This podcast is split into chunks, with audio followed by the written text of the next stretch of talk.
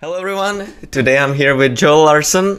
Um, you you are two times Pro Tour champion. I'm not sure if the second one counts completely because it's like the player Tour.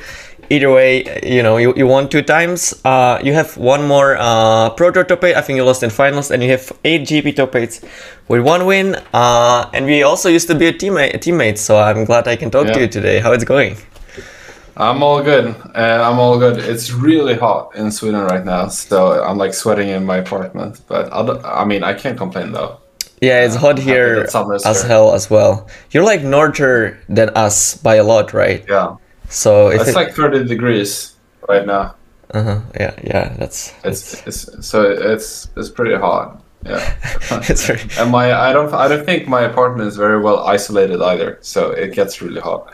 I see, I see. I asked you on uh, on on Facebook what you're what you what you're doing, and you actually mentioned that you like to make ice cream. So I assume that comes in pretty handy if it's yeah, it's it's tough. Like uh, the thing is, I got like this uh, ice cream machine from my girlfriend and her her mother when I graduated, and uh, uh, I've been starting to make like artisan ice cream since. Like I think it's fun to cook and stuff, so it's kind of been a challenge, and I've been like looking up all this like masters in making ice cream and like talking so- with some of them in Stockholm and shit like that. So I've been going pretty deep on that, but uh, so I, I found it to be really fun, but.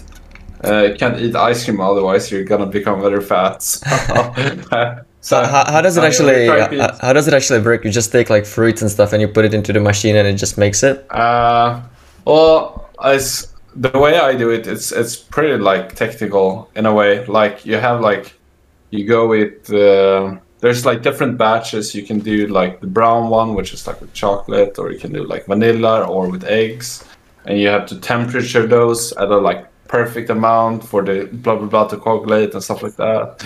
And then you add it to the batch and you like freeze it for six hours down to a like certain temperature. It's very like chemical, you know, because you need everything to like breathe correctly and you need the blah blah blah to do their thing. So it's more like you assemble a bunch of batches and you have them overnight and then you can put them in an ice machine or an ice cream machine and that kind of spins around while it goes to a lower and lower temperature hmm and as it's doing that it creates like ice crystals along the wall which it scrapes off that's how it works so it like pops it up it like waves air into it while creating ice crystals so that's yeah I see. I see. works. You you you, you mentioned. complicated than I thought. in the No, it's fine. It's fine. I, I don't know anyone else who like makes his own ice cream, so I was just I was just Yeah. curious. I don't know. Um, you Yeah, also mentioned that you that much, you. though, uh, right, sorry. right, right now because we're both like trying to uh, work out a lot and train, so I can't do it as much anymore. Trying to do it in specification. Sorry, go ahead. Are you working out a lot right now? You're just like going to gym and Uh, stuff. Yeah, like every second day, me and my girlfriend try to go and work out. Uh, it's really hot at the gym right now, so we tried our outdoor gym, but it's kind of become shitty since last year because the all the things have started to break down. So I think we have to move back to the the indoors gym. But yeah, yeah, yeah, we try we try to work out. Yeah. I see. I see. You also mentioned that you graduated. I think it was like computer science or something. Is that is that right? Yeah, yeah, yeah. That's right. So I did my first year in 2014, and uh, because I didn't really know what to do, but I had to do something that wasn't like a shit, job, and that was like during when I played like Magic on the highest level, and then I won the like in Vancouver 2015. So then I decided to play Magic full time. So I did that like for a couple of years, and then I decided to go back uh, and finish my degree. So I did finish my degree between like 2018 and 2020 ish. Yeah, I remember. I Uh, remember us talking about it, and I didn't really believe you that you're gonna like finish your degree, but you did. So you know, congrats. on that. yeah. Uh, thanks, dude. I appreciate it. Uh, yeah, it was kind of crazy uh, because I don't know if you remember, but back then, like I stopped trying to get to a certain level. So back in that previous system of, of the Pro Tour, like your level degraded like every third month. Like it was consistent of a year back from the current Uh, time. was it was it was that? it then already? At, like Yeah. I think I Yeah, I think when we think so. when we talked about it for the first time, it was still the old system, but I'm not like hundred percent. Yeah, it was the old system, but it's it, it was like I think you already started studying when they changed the system. that. That might be true, but I stopped trying to do stuff. So you know, I was platinum, and then I became gold, then I became silver, and you know, then you became nothing. And then this changed into the new system. So do you remember that they invited back players from to Brussels, like the Players Tour? They They invite- invited, yeah, they invited back players who were like silver or higher from the previous year because they didn't have enough attendees in the new system. Oh, I don't remember. So they remember that. invited those players to the Play Tour. Yeah, I mean, I didn't know that either, and then Elias Watsfeldt told me. I'm like, okay, I guess I'll, I guess I'll go. so I was like, hundred percent focused on studying then. So I saw like a, a vacation, like mm-hmm. Pro Tour Bus, Brussels. Like, okay, nice. I'll go there, play some Magic. It's gonna be a nice, nice time off. I'll test a little bit, and I ended up testing a lot more because I thought it was fun, and then I won the Players Tour.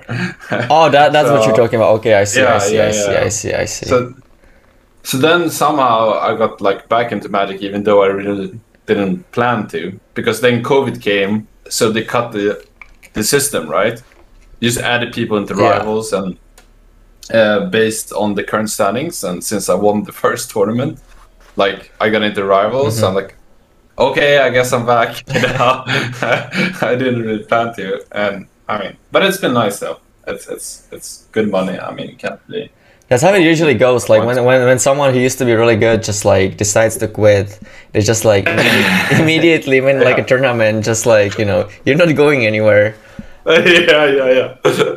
as you as you try to get it out, they drag you back. in. Yeah, they just like drag you back, so you like you have to like kind of continue, and then you just keep suffering Yeah. because you just start losing again. But you're just like forced to keep doing it, yeah. Uh, and then you like the decide to quit, quit again, and then you just like do well Yeah. again. It's just always how it goes. Yeah, it's our our Can you can you move to the other side because like my Yeah. my my face is on that side. Okay, nice. our common friend uh, Strasky does the same, right? He even Yeah. tried to invoke it himself, tried to write it on Twitter. Okay, I'm gonna quit now, so he can win something again. I'm not actually sure if he would have quit. He probably. I, I think. I think there were times where he was actually serious when he said yeah, that. a lot of talk, a lot of talk. So one thing, one, one thing that I'm curious about is that you were kind of like a known face in Magic because of your looks. Like you had this hair on the top. You always wore wore like a leather jacket. I even think that if you went to like the Wizards page, you were there with like your trophy. Yeah. Um, but I, I, anytime I met meet, meet someone from Sweden, they're always like really good looking, like wearing like good clothes and stuff. Is that just like a thing in your country, or like what is going on with that? well, I, I mean, for me, I, I, didn't really have the same experience in Sweden, like you say. I mean, people are. I didn't meet that many people, uh, but the ones that I met Yeah. were like that. so- Yeah, no, but you're right. I, I mean, it sounds weird to say it, but people in general in Sweden, both guys and girls, they like, they, I, I think they value like having nice clothes and looking good and like taking care of themselves. That's just the culture. So for me, like, I didn't feel like I was any special where I was living, you know. And then when you come, when you came to like pro magic, uh, it became like a big fish in a small pond, if you know what I mean. uh, where I mean, people where I come from, they, they care a lot more about what they look, and when people from different cultures come together at like a nerdy event, maybe that's not always the case, which is like totally fine. But I I, I was kind of surprised at, at the beginning, like, but it was fun. I mean, I I, I don't hate it. Uh, it was kind of a. I think Wizards wanted to make me a little bit of a poster boy at the time, like you were saying. Yeah. So I think that was good for my career, also, of course. So let's talk about your uh, Magic career a little bit. Uh, You eventually became two times Pro Tour champion, but it wasn't always the case, right? Like, uh, did you had like harsh beginnings, or how did you actually actually got there on the Pro Tour? Uh, so I I started playing like in eighth grade. If you go all the way from the beginning, and then you know, kitchen table magic, etc., etc. Then I went to a local game store and started playing, and that kind of became my second home because I loved, you know, I got really hooked on drafting, and I did that a lot at my local game store. Probably spent all my money. I didn't really have money for anything else, honestly. I had Yeah. definitely been there myself, so Uh, so played a bunch and you know got to know friends through that most of them were older than me. So and they were all very competitive. And if you wanted to be a part of that like hierarchy, you wanted to be competitive yourself. And I think I'm competitive by nature, so kind of fit. And um, after I graduated the gymnasium, like high school or whatever you want to call it, Mhm. I had like a summer where I all I did was like party and get a hungover. And when I was hungover, I only drafted. like that's that was like four sounds like my life. Like, are you sure you're not talking Yeah. about myself? I, I mean, that's how I was like an entire summer. And uh, eventually, like, I graduated one pro tour from a PTQ in San Diego, but I Mhm. didn't do it that well. Like, I wasn't. Uh, I don't think I was so mature, and I chose a really poor, poor deck. Uh, What did you play? Do you remember? I played Time Sieve, which Kenny Oh, Over made me play. that sounds and really people bad. playing like Jund. Yeah, it was very bad. It was actually horrendous. Uh, but then later, and I, I did the summer thing, right? And I drafted a bunch, and we went to GP Paris. A few of my friends. It was like the Mm-hmm. The double the event? GP where there was a pro tour at the same time. It was like huge. And then I opened like a really good seal pool. This was in Scars of Mirrodin Limited. Mm-hmm. And so I went 901 in day one. So it's 10 rounds. And then I went 4 2. And I, I think I came like 13th on tiebreakers, which I was really mad about because that was during the time where they cut all the tiebreakers from day two. If there was more than 2,000 people, do you remember that? Yeah, I, I, I, I, I kind of re- barely remember that. Yeah. I think so. Yeah. the like old system made it so they couldn't like calculate pairings or like uh sorry tiebreakers for more than 2000 people so they cut them so i had really bad tiebreakers for working 4-2 it was kind of weird. But it called me qualified me for nagoya which was the next pro tour. So i went there and i it was block constructed. And i think me and my pre- we tested for so much. Like we were playing on like Cockatrice or like MTG workstation like a few days a week, like a few hours. We ended up playing this really nice homebrew, which I managed to get 10th with in Nagoya. What was the deck? And uh, uh, it was like a Grixis control deck where. So, like, the name of the game in that block tournament was Tempered Steel Aggro. It was by far the best deck, and it was really hard to beat it. But I think we managed to find a deck where, which was like really good against it, while also having like a pretty good proactive plan. It was like it featured like Tezzeret, the blue black one, and Koth. So it's like a Grixis deck around those, and Batterskull, and then it had a bunch of removal. Like I, I think we even played like three into the core main deck, which is like four mana, Destroy instant, exile, exile two Oh, exile. artifacts. Yeah. Yeah. So it's a crazy format. Ended up tenth, and uh, next weekend was nationals in Sweden. And then I, I remember I created my own deck list on the plane between China and Japan on like a napkin. so whenever I landed, I could like ask for those cards. Like, and I built like a version of Caw-Blade. It was before the bannings in standard, uh, so you could play with Jace the Mind Sculptor, Stoneforge Mystic. But I think I played with like a f- bit fewer lands, but also Gitaxian Probe main deck. Uh, it's kind of cool list. And I came third there, which qualified me for Worlds in San Francisco. And at the end of all that, because I kind of stringed it all together, I became level six, I think, at the time. And that kind of just Level six was really good, right? I think there were like eight levels, Yeah. so that level six is probably pretty good, right? Exactly. Yeah, it, it was between uh, the old platinum and gold. So you, you you got qualified for everything, but you also got like twelve hundred dollars or whatever for showing up. That's it was it was pretty nice. Yeah, and platinum at the time or level eight was like three thousand dollars or Mm-hmm. something of the equivalent. So and that kind of just made me continue to play every pro tour since. I haven't been not qualified for anything Mm-hmm. ever since until recently, I guess, like two, this year. Then you kind of shortly like- went like uh went like a Pro Tour finals into Pro Tour win or something, right? And then just like really put you on the map. Do you think you were playing like Yeah. really really well, or did you just like kind of got lucky? Like, what do you think objectively? I mean, definitely both. I mean, I think you have to, of course, play really well. But you, I mean, when you play really well, you give your chance more chances to be lucky. But you still have to get lucky in those chances. Can you just move to know? the other side again? Because like my, my, Yeah, my face is there on in the OBS, so like Oh, okay. yeah yeah. Uh, no, what I was saying is, uh, uh, of course, I was lucky. Like, I don't imagine anyone winning much without being lucky. But if you play it really well, you give your more, you give yourself more chances to be lucky, right? Yeah. That's just how it works. You, you, you lost in you still- finals with the with that Jeskai deck. Pla- I, I want to ask Yeah. about that. So you like played a, it was like a control deck, but you also had like a Boros charm in your deck. So like I don't really, like did, did you just wanted to like stick to Revelation and then burn burn your opponent out, or like what was the plan? I mean, the, the, the idea was that you had like Boros Reckoner in that deck, which was like the best card in the format uh, because the format was based around Saito building a red green burning tree emissary aggro deck, which kind of dominated previously to the Pro Tour. And Boros Reckoner was like the perfect card to answer those decks. And if you played Boros Reckoner, uh, you could also play Boros Charm to make it indestructible. And then if you give it lifelink with like Azorius Charm, uh, if it took damage, you could keep redirecting the damage to itself. And since it was indestructible, it didn't die. And since it had lifelink, you gain life in all of those situations. So that's like the main reason why it was in there to have like this infinite life combo. And you could trigger it yourself with like Pillar Flame or Sing, uh, Searing Spear.